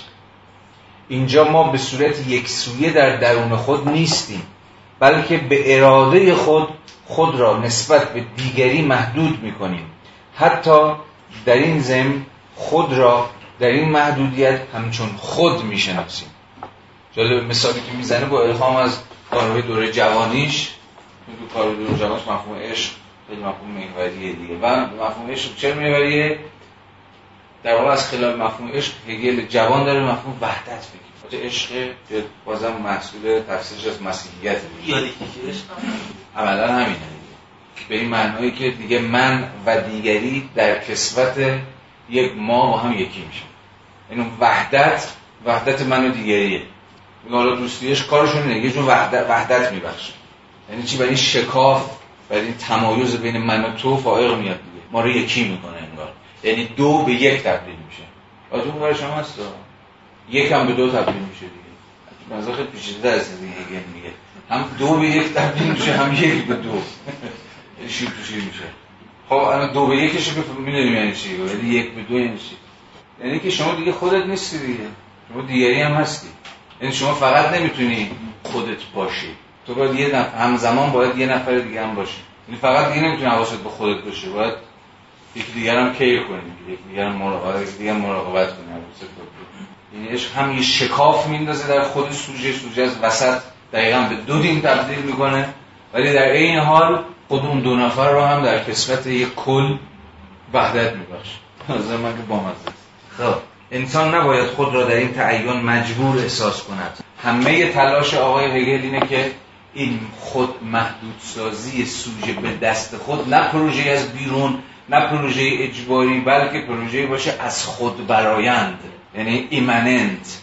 برای همینه که میگه نباید خود را در این تعین در این محدودیت مجبور احساس کنه این همون ایده چیه؟ اتونومیه. خود قانون گذاریه چون به حال قانون چیه؟ یعنی قانون یعنی الزام. قانون یعنی یه جور جبر. قانون یعنی باید. اما تلاش سنت ایدالیسم آلمانی از راه محوریتی که مفهوم اتونومی میدن چیه؟ اینکه این قانونی که خود خود سوژه وضع کرده آگاهانه به حکم عقل میشه این آزادیه؟ یعنی خودت تو به دست خودت خودتو محدود می‌کنی. یا این قانون قانونی که بیرون به تو تحمیل نشده واسه دیگری بزرگ حالا می‌خواد هر باشه حاکم باشه کشیش باشه خدا باشه هر چیزی. بلکه خود سوژه است که سلف دترمینیت خود تعیین خودش خودش رو تعیین خودش خودش رو محدود می‌کنه. بنابراین احساس بیگانگی نمی‌کنه در قبال قانونی که داره بهش تن میده. همین مشکل مثلا جامعه مثل جامعه ما دارن همین دیگه. شما با نظام قانونی سرکار دارید که الزامش فاقد به معنای کمی متأخرتر فاقد اتوریته است. یعنی فاقد حدی از رضایت خود شماست. چون حدی از توافق شما این قانون دیگه نداره. کاملا امر چیه؟ بیرونیه. کاملا امر کاملا امر غریبه و بیگانه است. کاملا احساس یه چیز از بیرون داره به شما تحمیل میشه. حالا هر چیزی. برای همینه که می‌خواد اینو خودت ازش خلاص کنی می‌خواد خودت رها کنی. این هم خیلی وقتا در کسفت مثلا شورش ها که تعریف می‌کنه خودش در کسفت شورش ها که ظاهر میشه میشه چی؟ همون تخریب محض که هگل داره میگه. ویرانگری نابی که ازش داره سخن میگه. ولی خود این محصول چیه؟ بیگانه شدن تام نظام محدودیت خواست حالا اینجا مثلا در هیئت قوانین. مشکلی که که یه غیر ممکن بوده تو این هستش. یعنی شاید تو این صحبت از مثلا روابط دوستی عاشقانه حداقل یه حدود قابل توجیه باشه. چی همین که بیگانگی و آشنا شدنه یعنی وقتی ما اینو در سطح اجتماع بخوایم تحقیق ببخشیمش وقتی ما این کسلت داریم همیشه توی مسیر جامعه یک سری تصمیماتی هستش که من همراه نیستم باهاشون. یعنی بر اساس یه اکثریت تو بهترین حالت حالا زوری نباشه بر اساس یه اکثریتی گرفته شده. حالا اگه من قرار باشه اون از خود خودم کنم اون از خودم نمی‌دونم در هر حالت. پس اینجا تنها راهی که میمونه برای یکی شده اینه که من هم اون بشم. یعنی اینکه همچنان این جداله این آشتی نبودن ادامه داشته من فکر کنم کل این زبان ممکنه. یعنی امکان زبانی است شما وقتی کانکریتش می‌کنی اصلا دایرکت تضاد آشنا پذیری دارم همدلم فقط توش یعنی الان داشتم برگشتم به مثلا مثلا اون نات آی آی مثلا و نات آی این یه امکان زبانی است که هم آی توشه هم نات توشه. یعنی فقط امکان زبانی که تو می‌تونی هر دو سویه رو بگی و میگه در نهایت استفاده از این کرده و اون تارش رو تنیده که ترسناک متوجه حرف هر دوتون شدم. ولی بذارید با جفتتون مخالفت کنم. تو خیلی مخالفت نه یعنی شکل دیگری صورت بندیش بکنم. ببین یه جماعتی که با حرف شما بسیار موافق مارکسیستا. کاملا موافقم چون معتقدم میگن که ما در جامعه زندگی می‌کنیم که به حکم منطق خودش اصلا این سودای آقای هگل درش نمی‌تونه محقق یه اقلیتی قدرت دستشون اونا قانون می‌ذارن اونا هر کار یعنی تعریف می‌کنن نظم اجتماعی رو و بعد اکثریتی هم که مثلا ماها باشیم با تن بریم خیلی صورت بندی ساده و فشرده و خلاصه شدهش. یه مقداری هم کاریکاتوریش کردم ولی لب لب همینه. اصلا نقل خود مارکس به هگل هم در همون کتاب هیچ وقت منتشر نشده یه نقد فلسفه حق هگل همینه. هگل خیال خام برش داشته که چنین سودای قابل تحقق در نظم سرمایه تا منطق وضعیت همینه که یه اقلیتی هستن که زور اجتماعی دستشونه و اونا هم که می‌تونن قوانین رو تصویب کنن و کل نظام روبنایی جامعه رو حقوق و دولت و, و همه چیز رو غیر و غیر رو تعریف بکنن. چنین در واقع خیالی رو نباید در سر پرورد این محقق می‌تواند بشود بله اما به شرط یک انقلاب اجتماعی که کلی نظم رو که یه اقلیت اکثریت درست می‌کنه رو برهم بزنیم. در اونجاست که فقط جامعه با خودش یکی میشه. و نظم سلسله مراتبی فرو میپاشه و اون موقع به واقع جامعه به مسابقه کل سلف آیدنتیکال خواهد یعنی با خودش این هم خواهد میگه خود این سوده مارسی هم و مارکسیستی هم چقدر خامندیشانه است که من شخصا درش کشکتری خوشبختانه تردیدی ندارم و در توهم دوستان مارکسیست خودم شریک نیست هر شکلی از حالا انقلاب می‌کنیم ولی نه با این توهمات. بعد انقلاب اول بدبختیه. حالا کاری ندارم. یه فهم خیلی الهیاتی بر مفهوم انقلاب در مارکسیسم حاکمه که خیلی داستان داریم باشه. حالا بگذاریم.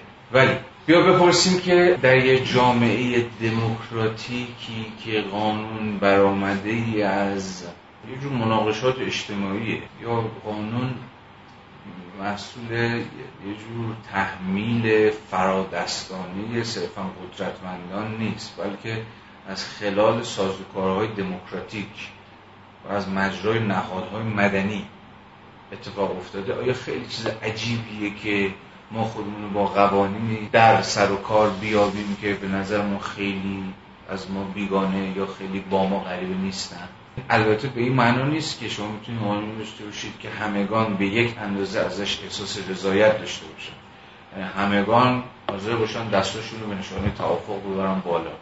درسته قانون به هر حال کارش یه جور کامپرومیس هست یه جور سازش هست یه جور آشتی بین منافع متعارض هست. اما بازم اونقدر هنوز خوشخیال نشدیم که فکر کنیم به هر حال یه قانون می‌تونه همه رو راضی کنه. به هر حال دی خواهند بود که این وسط علم مخالفت رو به هر دلیلی بلند می‌کنه اما نکته بامزه می‌دونید چیه؟ هگل نمی‌خواد بیفتید در این بازی. این باید بتونید حدس بزنید. از فازات هفته گذشته من و دو هفته گذشته من در اونجایی که گفتم هگل چه نقضی جدی به خود مفهوم مردم داره. و مفهوم اراده عمومی رسویی داره. چون در این صورت عرصه گشوده میشه به روی چی؟ همین کانتینجنسی ها دیگه خودسرانی ها تصادف این جامعه می‌زنه قانون تصویب میشه می‌زنه اون جامعه تصویب نمیشه. تو قانون اعدام برفرض به عنوان مثال. ببین اگه قانون اعدام بده به هگل یا نابرحقه یا نامقبوله من نمیگم که هگل چی میگه در قبال ماجرا فرض کنیم که چنین دعوی داره. به حکم عقل برحق یا نابرحق. ربطی به این نداره که مردم یه جامعه بهش رأی میدن یا بهش رأی نمیدن. بنابراین عقل خیلی وقتا به زمین هگل می‌تونه با مردم یعنی با اراده عمومی با سطح رضایت اجتماعی از در تعارض در بیاد. برای هگل اصلا چنین چیزی بعید نیست.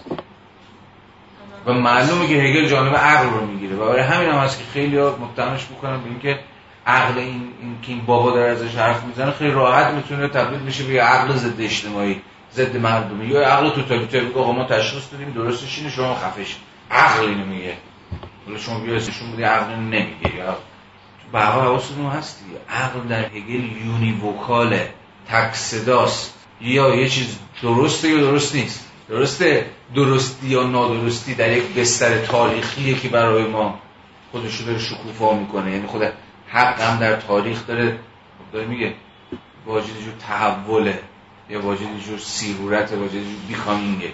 ولی اینجایی که ما ایستادیم دیگه عقل خودش رو به تمامی آشکار کرده و دیگه روشنه که چه چیز درست و چیز غلط. دیگه تم جور نسبیگرایی نمیشه داره ببریم سمت مردم ببریم سراغ صندوق های رای همه چیز نسبیه. مردم رای میدن مردم رای نمیدن.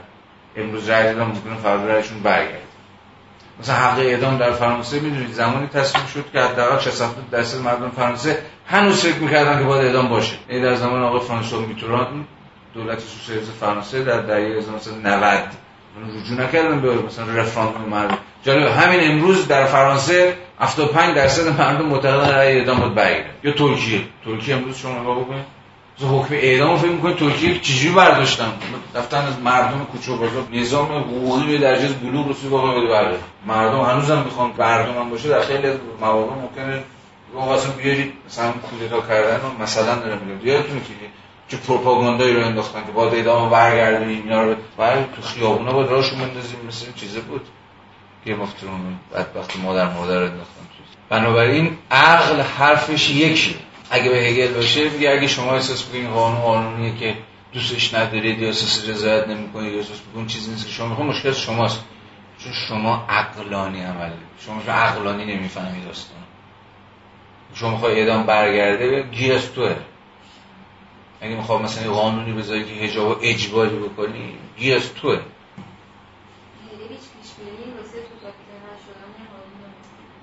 گیرش کجاست؟ گیرش توی الهیات تاریخشه. چون فکر می‌کنم الان ما در وضعیتی هستیم که عقل به تمامی شکوفا شده و این عقلم توضیح شده بین همه و در نهایت حرف خودش رو به کرسی خواهد نشوند. یعنی موافقت و همراهی خود عوام رو هم انگار هگل فکر می‌کرد که می‌تونه با خودش موافقت همراهی رو همراه بکنه و موافقت همه رو جلب بکنه. این حکم عقل. همین توتالیتاریسمی که دارم بهت میگم و اینکه نگران نباشه که مردم هر چی میگن مثلا خفه عقل داره حرف می‌زنه ساکت بشید گوش کنید بدون چی میگه. نه اون فکر می‌کرد که خود عقله که توضیح شده. یعنی خود عقل که داره خودش شکوفا می‌کنه یعنی تعارضی بین مردم و عقل هم در نهایت نخواهد بود.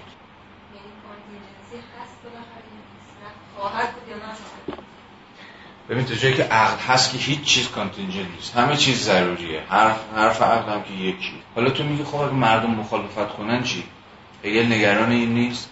چرا؟ هگل نگران این هست. اما فکر می‌کنه که ببین این عقل خودش داره خود این عقل کلمه انگلیسی شو یادم رفت. ولی در فارسی به دقت می‌تونیم تجربه کنیم. صدوری.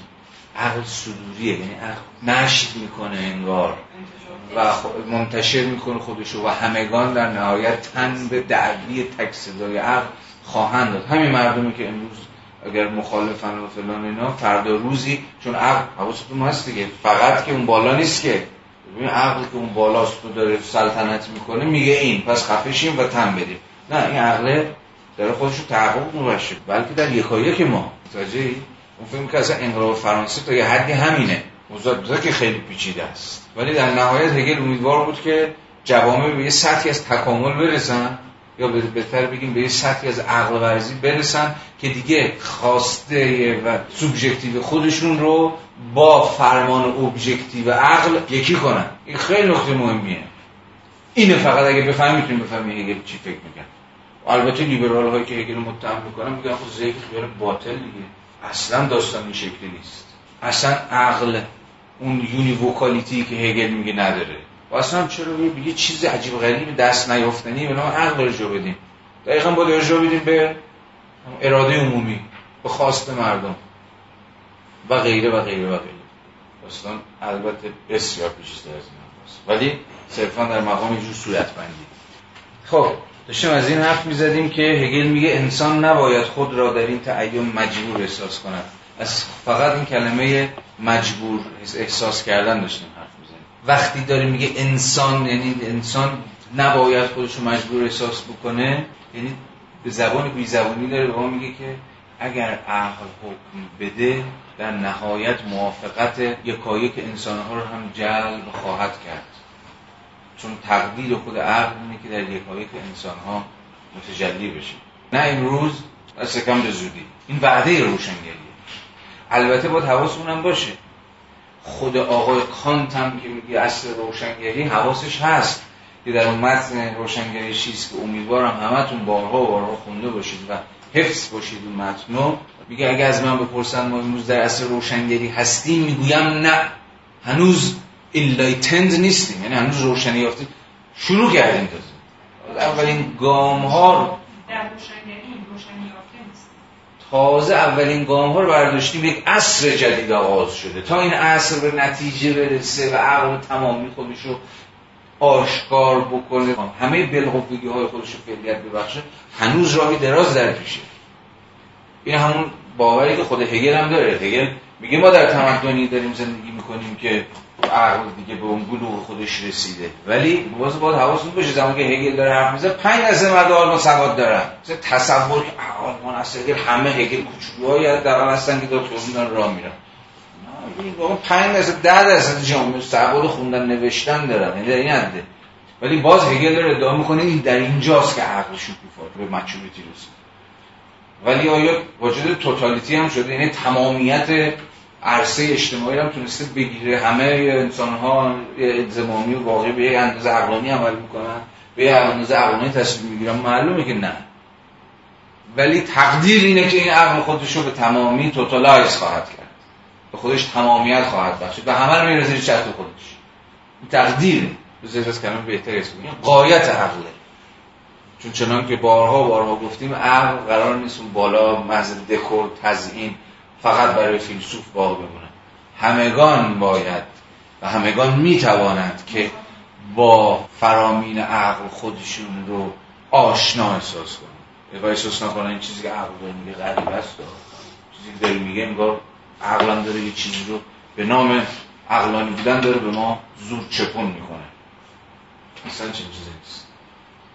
بچه‌ای که مقدمه پیداشناسی رو اردبیل خوندن حتما فراز مقدمه پیداشناسی رو به خاطر دارن که هگل از آغاز یک عصر جدید حرف می‌زنه دقیقا اونجا طلیعه مدرنیته است برای هگل دیگه. همه چیزا خبر از این میده که ما وارد عصر جدید شدیم. یعنی یک گشایش افق تاریخی داریم. یعنی خود اون بابا هم می‌دونست که صرفا یه گشایشه. یه beginning یه آغازی حالا میریم با هم ببینیم که نه میریم با هم ببینیم چی میشه چون هگل به من نمی‌دونست چی میشه. ولی دست کم فکر نمی‌کرد که تموم شد. حالا می‌گفتیم ما دره رو وا کردیم اومدیم وارد این جهان جدیده شدیم. خب؟ پیش گفته داشتم گفتم در مورد علم حرف ضرورت علم فلسفه علم بشه حتی در علمی که وقتی میگه ما داریم از ضرورت علم شدن فلسفه حرف می‌زنیم. یعنی الان علم شده فلسفه. فلسفه علم شده. این بحث روشنگر بحث اینکه روشنگر ما به روشنگری رسیدیم نه و الان این هم بخوایم صحبت کنیم. وقتی از ضرورت روشنگری ضرورت عقل داریم صحبت بکنیم هگلی بخوایم بگیم عقل تحقق پیدا کرده. در واقع روشنگری تحقق پیدا کرده.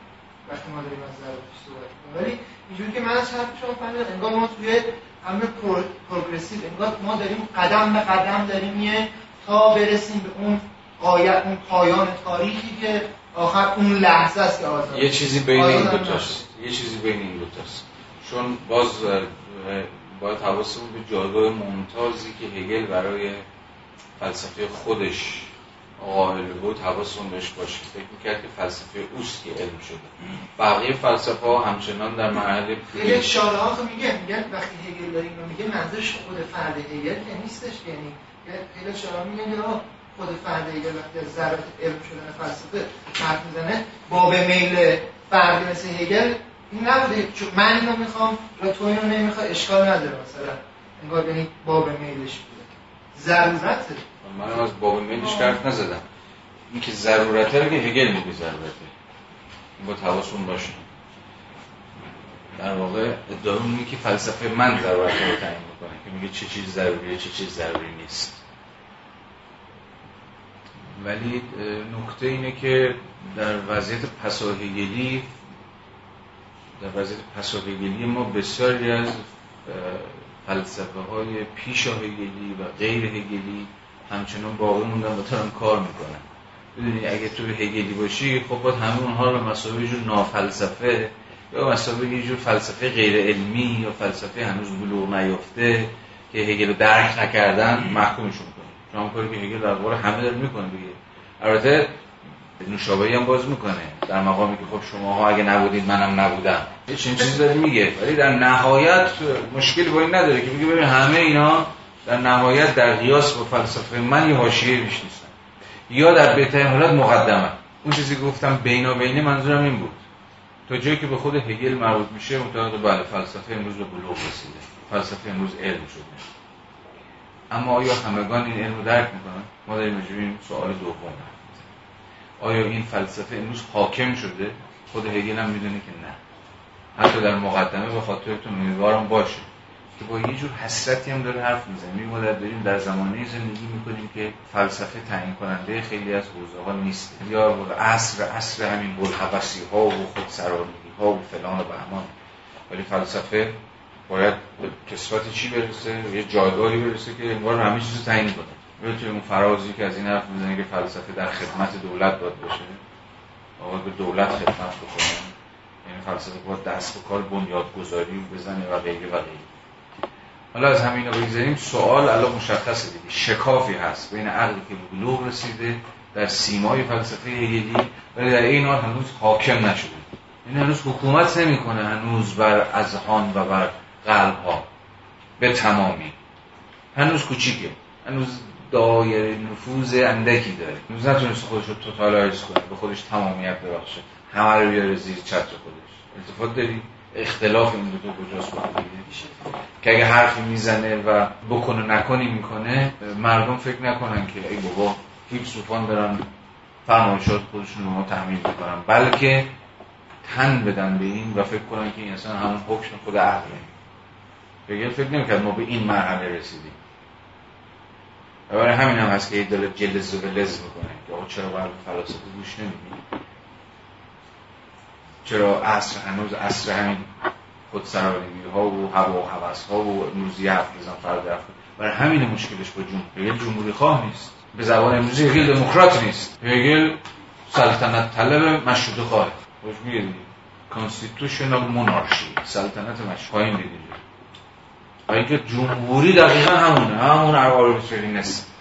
اون مردم یه روز اینجا مردم یه روز اونجا. مردم که با یه موج میان و با یه موج ممکنه برن. خب انسان نباید خود را در این تعین مجبور احساس کند. برعکس او با تلقی دیگری همچون دیگری به آگاهی از خود خواهد است. باز شما حتما یاد فصل ارباب ورده پیداشناسی روح میاد که اونجاییه که در واقع آگاهی داره وارد مرحله خود آگاهی میشه. یعنی آگاهی داره به خودش آگاه میشه. از چه راهی؟ از راه یک دیگری. مواجه شدن با یک آگاهی دیگر. و این یعنی چی؟ صرف رفلکتیو بودن آگاهی. یعنی آگاهی از راه به خود بازتابیده شدن یا منعکس شدن خود به روی خود از مجرای یک دیگریه که به خود آگاه میشه. بدین سان آزادی نه در تعین نایافتگی است و نه در تعین یافتگی. بلکه در هر دو اینها همزمان. اراده ای که خود را فقط به این محدود می کند اراده شخص لجوجی است که خود را غیر آزاد تصور کند مگر اینکه خود این را داشته باشد یا خود آزادانه این را اراده کرده باشد. اما اراده به چیز محدودی بسته نیست. برعکس باید پیشتر برود. زیرا ماهیت اراده این یکسویگی و محدودیت تنگ نیست. آزادی یعنی اراده کردن چیزی معین. در این حال با خود بودن در این تعیین کنندگی یعنی همون وحدت من با دیگری و بار دیگر بازگشتن به امر کلی. یعنی همون امر کلی انتظاییه حالا این بار دوباره بازگشتن. حالا این بار باز دوباره کلی میشن. بار دیگه کلی انزمامیه یعنی نه منه نه من که به تمام نفت می‌کنه نه من که صرفا دیگری رو در کسفت یک دیگری در کسفت یک غریبه در برابر خودش احساس می‌کنه. بلکه منیست که با دیگری در کسفت قسمی کلیت انزمامی یکی شده. به تعبیر ساده تر با صورتبندی که ما کردیم اراده در جامعه مدرن در جامعه هگل داره ازش حرف می‌زنه یعنی در جامعه پس روشنگری آزادی آزادی است که همان اتونومی کانتیه همان اراده یا آزادی است که خودش به دست خودش خودش رو محدود کرده و به محدودیت هایی که خود بر خود وضع کرده بدون که خودش مجبور احساس کنه تن میده.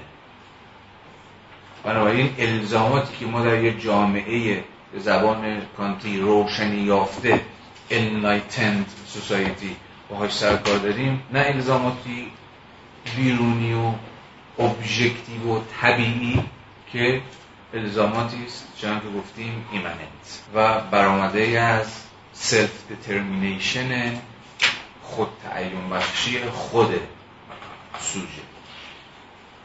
خب بذارید در ابتدای بنده هشت متوقف بشیم و بقیه بحث به هفته بعد مرسی خداحافظ تا